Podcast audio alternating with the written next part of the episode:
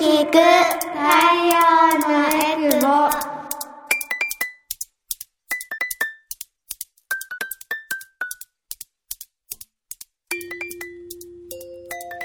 ラジオ沖縄オリジナルポッドキャスト耳で聞く太陽のエクボ。この番組は沖縄の子育てをもっと楽しくをモットーに活動しているエクボママたちが様々な子育ての情報を発信していきます。子育て真っ最中のママたちが作っているフリーペーパー太陽のエクボのラジオ版になります。耳で聞く太陽のエクボパーソナリティの晴れママです。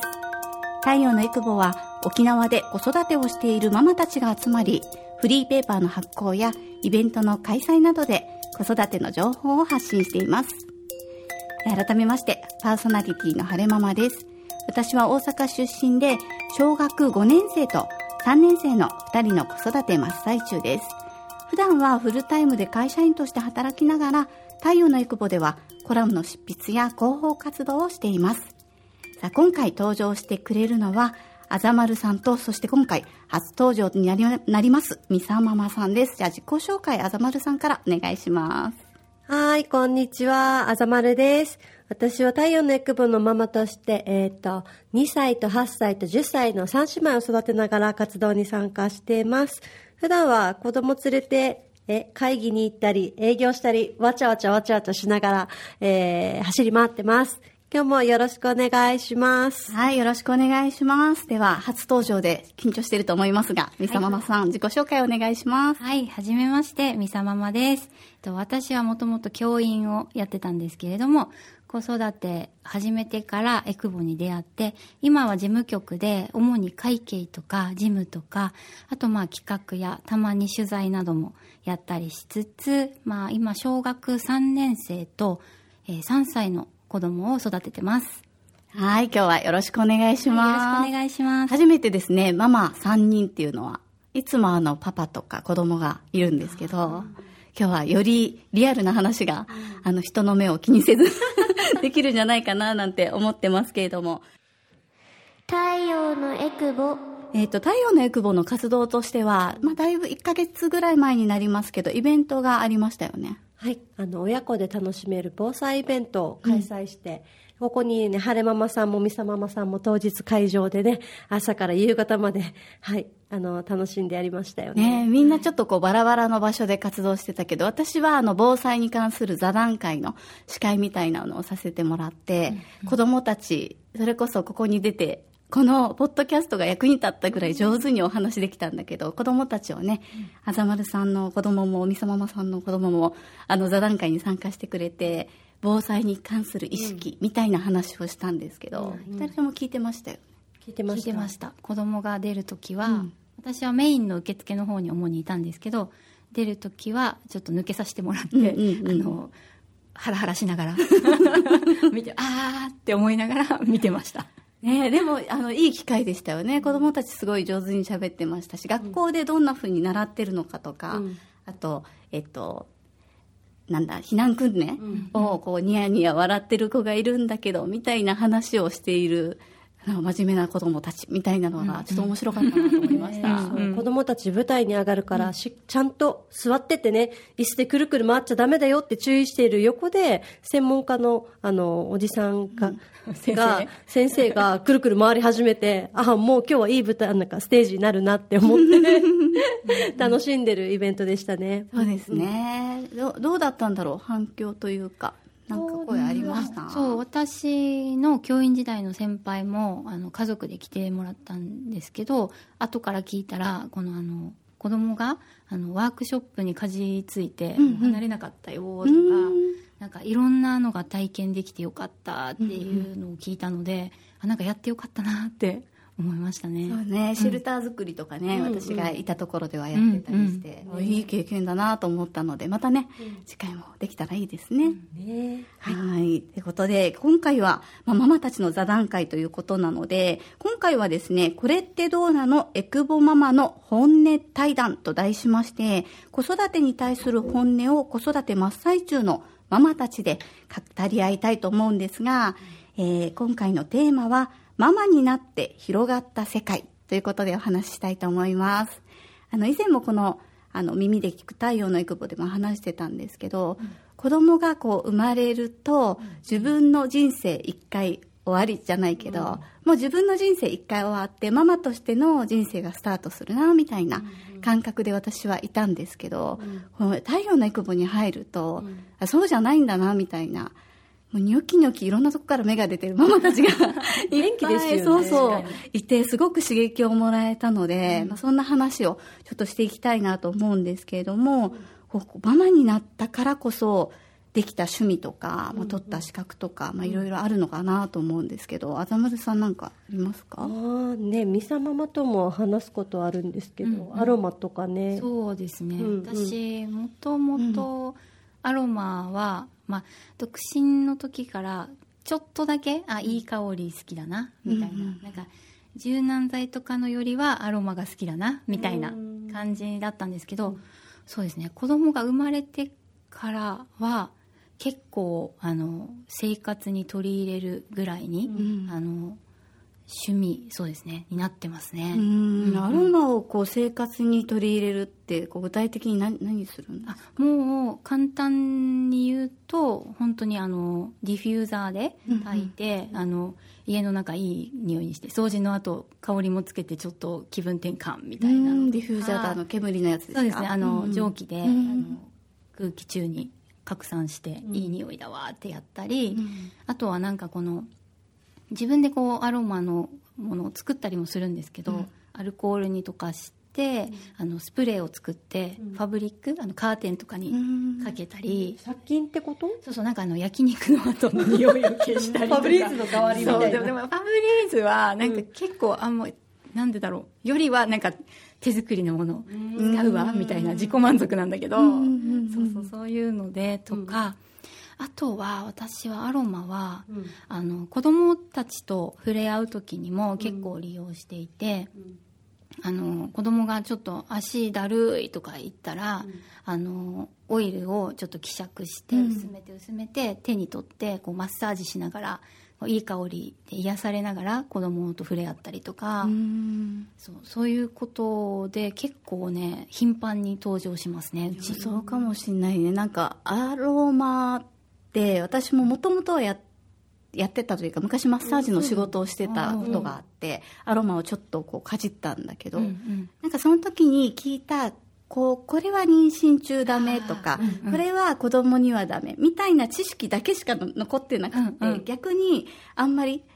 子育て始めて使わなくなったタイプなんですけど。そうそうそうなんですよなんかいろいろありますよね。ありますあります。でもやっぱり子供生まれるとちょっと外に出たいなと思って調べた時に結構ベビーマッサージうんうん。の講座とかは結構いろんなとこでやってるから、そんなのには参加して、あー。あこのアロマはいいんだなとかって学んだ覚えはある。確かにこう半生後半年間は使わない方が良かったり、基本的にはね。で1歳まではダメとか、6歳まではちょっととかっていうのがあるんですけど今は結構あの気軽に情報も手に入るし、あの私も子供に使うものなので、やっぱり結構調べて自分なりに調べて、あの知識を得てからあのやるようにはしてますね。うんうんそうだよね。自分でね結構学学んで資格も取ったんでしたそうそう。結構私あの使ってるから別に資格いいやって思ってたんですけど、なんか使っなんかこのココロナ禍でかな、うん。あのもう外に出ることもあんまなくなった時に、あちょうどなんかオンラインで今まで普通にあの会場で受けてた試験がオンラインでできるようになったっていうのを見て、あの全国アロマ協会の一級を受けて、取ってあまあ確かにあの日頃使ってるからいいやって思ってたけど、が資格を取れたっていう喜びはまたあるなって思って、どんな時間を使ってさこんな忙しくてさあのなんていうの日々あーお家事やら育、ね、子育てやら何このコロナ禍で缶詰になっているうんさ精神状態パンクしそうな中でさどんなって時間を確保してさ勉強したんですかこの資格の。ああなんかもう基本的には夜寝かしつけて、でなんかやっぱテンション上がらないから、勉勉強ってなると、使っててもやっぱねあのそのどの植物のものとか、そういうななんとかの系統とか、まあ本当に座学はまた別だったので、その一個あの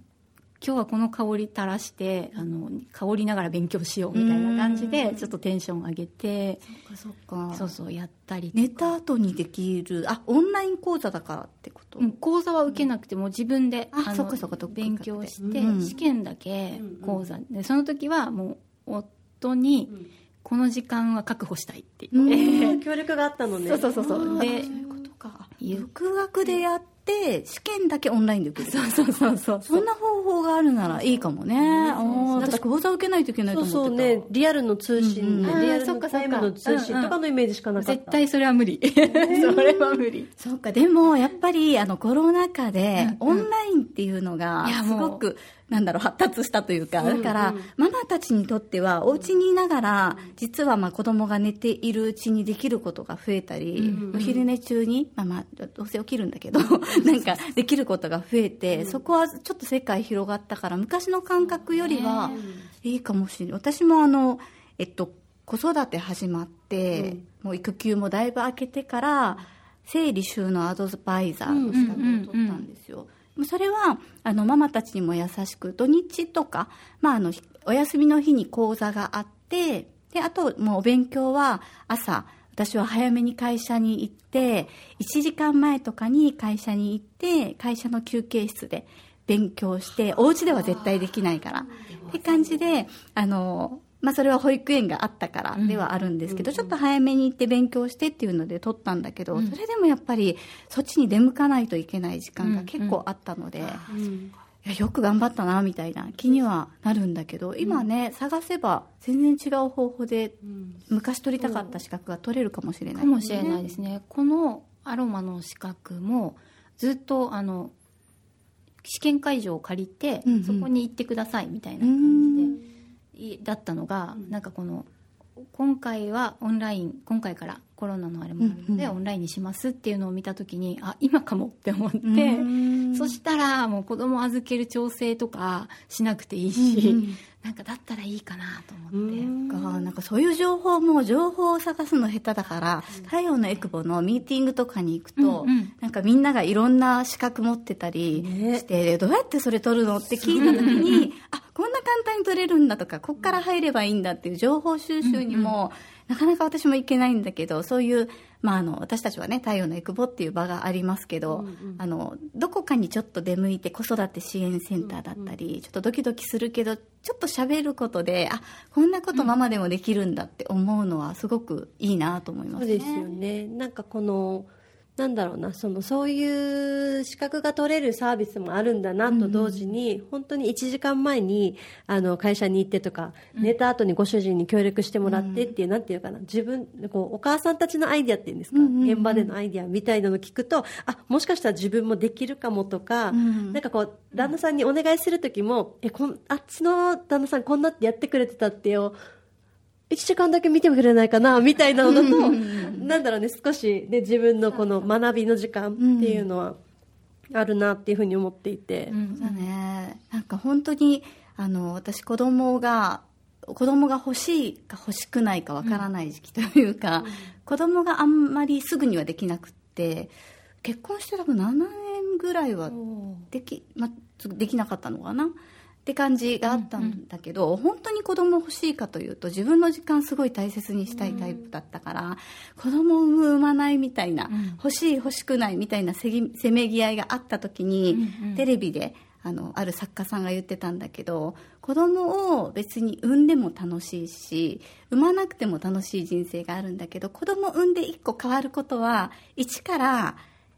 また自分の人生が始まるじゃないけど入学卒業、試験みたいな人生のイベントをもう一回楽しむことできるからそれは新鮮だよみたいないうふうに話していてそれを聞いてなるほどみたいな子供を産んでまたちょっと新たな今までこう過ぎてきたことをもう一回味わえるのは楽しいなと思って産んでみたら良し悪しですね。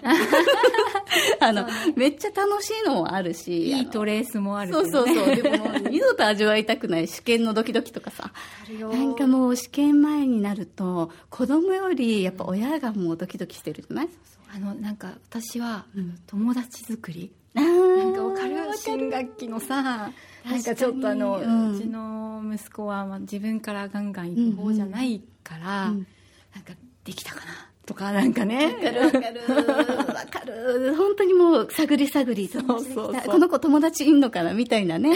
なんかそういうのもやっぱ辛いこともあるんだけど、でもやっぱり楽しみもあるなと思っていて、なんか子供が興味を持つものとか、恐竜とか、電車とか、そうそうそうそう。プリキュアとか。うん、なんかそういうのを、もう一回一から、それこそヒーローものにはまって、そっからタレントさんにはまるママとかもいるじゃない、いますね。なんかそういうふうに、なんだろう、子供がやることを、うん子供のやってることと見ずに自分ごとにしていくと結構面白かったりしません？私も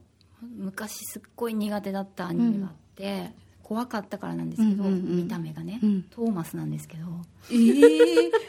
えも うわかる。いや、私未だになんか、怖かったわかる。未だに私は子供が夢中になるのが不思議なぐらいちょっと怖い。でもなんかもうハマってうん。全部名前言えるし、うんやっぱ好きだったからね、うん。でなんかじいじは昔のなんかあの DVD とかも買ってきだして、ほうほえこんな性格悪かったんだとか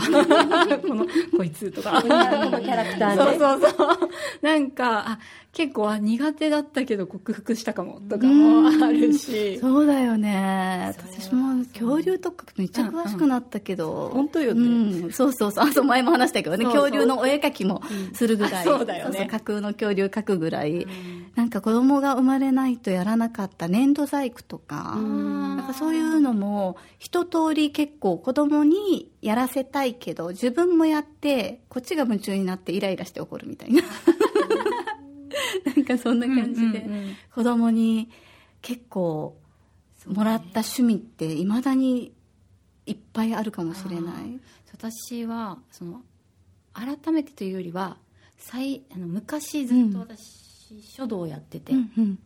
書道をでも離れると全然こう機会もなくて、うん。書道セットはあるけどみたいな。そしたら息子が小学校に上がって、そう授業とかで一回やったってなって一回やり始めたらまた私も書き始めて、うんうんうん。きっかけで。うん。で今もたまにちょっとねあの夜中また夜中なんだけど、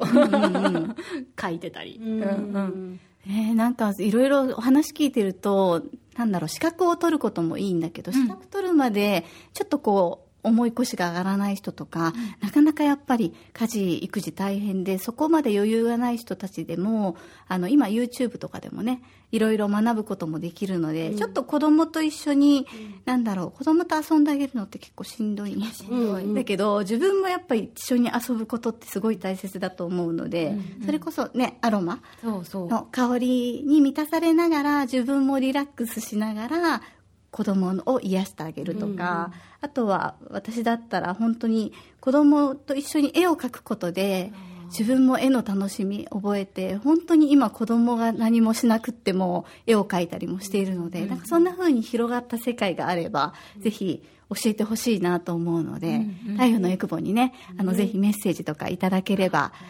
はい、どんどんどんどん広げていきたいなと思います。今回はあざまるさん、そしてみさままさんをお迎えしまして、いろんなお話をお伺いしました。